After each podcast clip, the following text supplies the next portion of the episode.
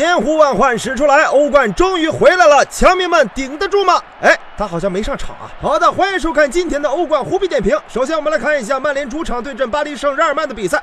曼联队自新帅索尔斯克亚上任之后未尝败绩，联赛也回到了前四当中，全队上下斗志昂扬。什么狗屁浪漫的爱情故事，他们只想干巴黎。反观巴黎圣日耳曼这边，球员们伤兵满营，进攻三叉戟猜尼妹组合只剩下了妹啊，不，只剩下了姆巴佩，成为了名副其实的巴黎圣母院。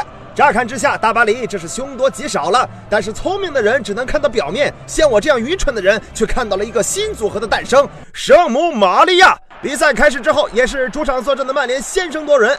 只见博格巴中场得球之后一阵加速，把球传给了两秒后的自己，抹进禁区横传，被小将布冯拦下。果然是法国人呐，没有别的爱好，就擅长加速。看着博格巴文体开花，迪玛利亚也决定卖弄一番。毕竟每天挨着姆巴素，加配技能也学会了不少。姆巴素传球稍稍弯了一点，迪玛利亚刚一加配就被身边的杨教授怼出了画面。哎呀，不好意思，切错画面了。不过意思是一样的。看着天使痛苦的表情，这一撞还是很疼的，还误伤了一位安保小哥。撞人一时爽，小心下半场啊！俗话说，出烂混总是要还的。下半场比赛，第一个发起反击的就是迪玛利亚。天使右侧角球发出，然后一招葵花点穴手将马蒂奇隔空定住，后点的金鹏被凌空电射破门。曼联队主场落后，大巴黎则获得了一个宝贵的客场进球。迪玛利亚则对看台咆哮。事实证明，天使急了也是要骂街的。冷静曼联球迷也有理说的：我为什么训练？粉丝粉丝为什么被我们盯上？如果说博格巴的加速只是个赝品，那么姆巴苏的加配就是正经的行货了。这速度绝对加满，兄弟，加满！比赛开始，姆巴佩在五十米超到了前面，轻松的获得冠军，五秒九八，五秒九八，姆巴佩不可思议的再次创造了人类奇迹，五秒九八，没有人知道姆巴佩有全力发挥会跑成什么样的状态。他真的是在飞，而不是在跑。满了，满了。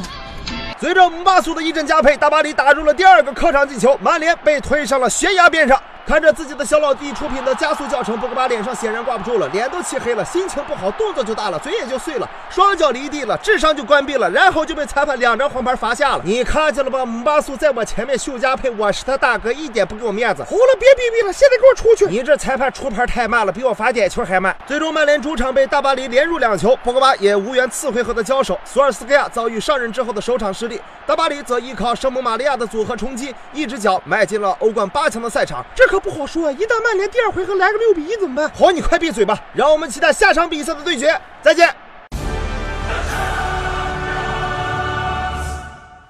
欢迎收看欧冠虎皮点评八分之一决赛首回合，罗马对阵波尔图的比赛。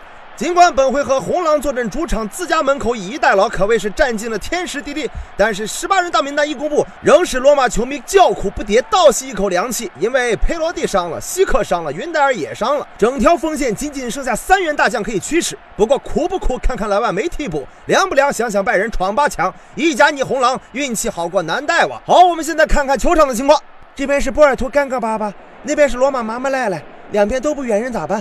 盘的好。正面你盘的，反面他盘你，一二三，走你！罗马先盘。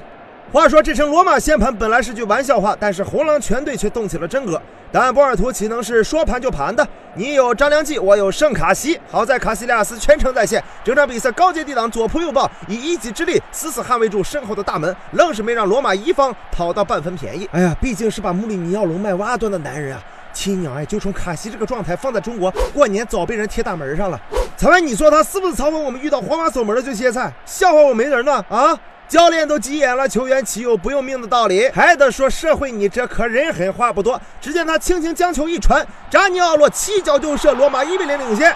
这次就连义父当关的卡西利亚斯也是鞭长莫及了。敢问卡西鞭长几何？哎呀，呃，好像不能说是吧？先下一城的罗马此时斗志更盛，仅仅五分钟之后，红狼一边再次扑将上来，哲科禁区外一脚低射，皮球击中立柱之后弹回，扎尼奥洛跟上顺势直推空门，罗马二比零领先波尔图。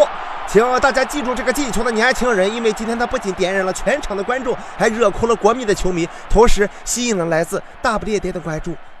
我是深有体会，罗马出品必属精品，屌人的是巴巴的。